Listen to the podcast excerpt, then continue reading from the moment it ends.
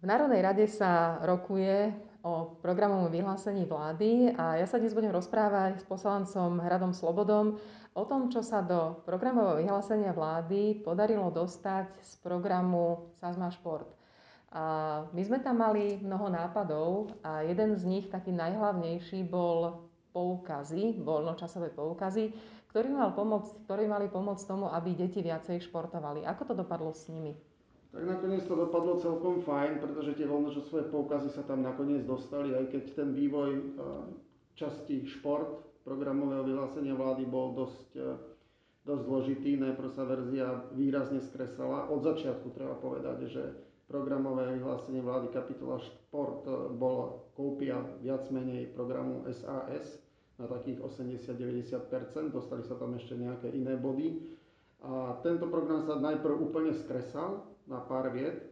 No a potom našťastie nakoniec sa trošku skonkretizoval a aj keď so slovom, ktoré sa často opakuje v programu vyhlásení vlády, tam voľnočasové poukazy zakotvené sú je toto slovo zváži, čiže e, nesľubujeme, že budú, ale každopádne sa o to minimálne Saska vo vlády bude snažiť, aby prešli.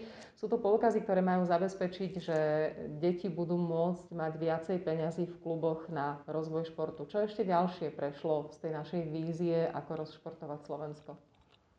No tak to už by som nechcel toto teraz nejak rozprávať, lebo z tej našej vízie sú tam veci ako rekonštrukcia športovísk, sú tam veci ako transparentne nakladať s peniazmi, ktoré idú do fondu na podporu športu, ale tie sú tam zakotvené veľmi všeobecne. Takže ako sa s nimi bude pracovať, bude skôr záležať na tých konkrétnych inštitúciách, ktoré budú mať dosah na plnenie tohoto, tejto časti programového vyhlásenia vlády.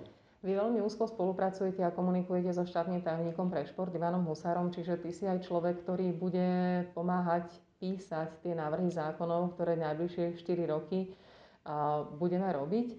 Skús tak zastrešiť a povedať, že ako to vlastne myslíme celkovo, čo je taká hlavná vízia, čo v tom športe chce tá Saska zmeniť, alebo teda tá vláda bude meniť týmto pádom.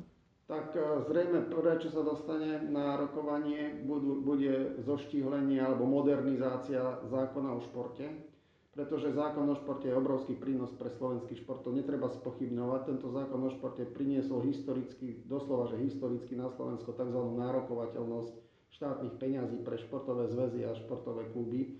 Takže toto je obrovský prínos zákona, ale ten zákon bol prijatý niekedy pred 5 rokmi, myslím, že je účinný od 1.1.2016 a ten ho, treba ho zmodernizovať, jednoducho na dnešnú dobu prispôsobiť. Sú tam niektoré niektoré športové odvetvia, ktoré sú vyňaté zo súťaží, čo si myslím, že nie je správne ani pre tie športy. Takže toto chceme všetko poopravovať plus ďalšie, ďalšie ustanovenia zákona o športe. Ty si v parlamente nováčik a už si vystupoval aj tak pomerne ostro v rozprave počas tohto schvaľovania PVVčka, programu vyhlásenia vlády. Je niečo, čo ťa pri tomto rokovaní, schvaľovaní prekvapilo možno? Tak prekvapili ma, musím teda povedať, že ma prekvapili vyjadrenia niektorých poslancov opozície, ktoré boli veľmi vulgárne, dokonca nadávali niektorým rečníkom a to ma ako nováčika úplne šokovalo, zvlášť od ľudí, od ktorých som to vôbec nečakal. A teraz hovoríš o poslancoch ktorého klubu? Opozičného. Dobre, takže si diplomat. A neprekvapila ťa dĺžka toho rokovania? Je vždy niekto v rozprave, 10 minút rozpráva, potom je množstvo faktických pripomienok, Rátal si s tým takto? No to ma prekvapil pán poslanec Kufa, ten myslím, že má našliapnuté na prekonanie bajného velikána e, slovenskej politiky, kapitána Danka. Tak, tak možno aj taký Ondro dostal, diskutuje dosť často, ale na rozdiel od pána Kufu diskutuje k veci. Uh, hovoríš o tom, diskutuje k veci, diskutuje nie k veci. Všeli, čo vieme počuť, aj urážky, aj všelijaké osobné útoky, aj všelijaké hranie si sami na seba. Je ťažké si niekedy ustražiť v tej rozprave ten jazyk a akože skúsiť byť ten diplomat? Tréma hrá určitú rolu, musíme sa zoznámiť s prostredím, otrkať sa, ako sa hovorí.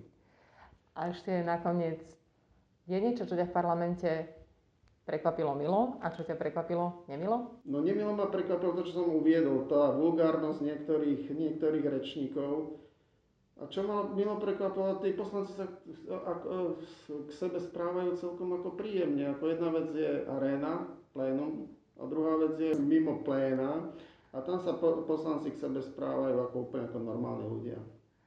Čiže je taká normálna komunikácia, pozdravenie sa a podobne aj medzi koalíciou, aj medzi opozíciou? Tak nebol som svetkom ešte nejakých atakov mimo pléna, takže predpokladám, že to takto funguje štandardne. Neviem.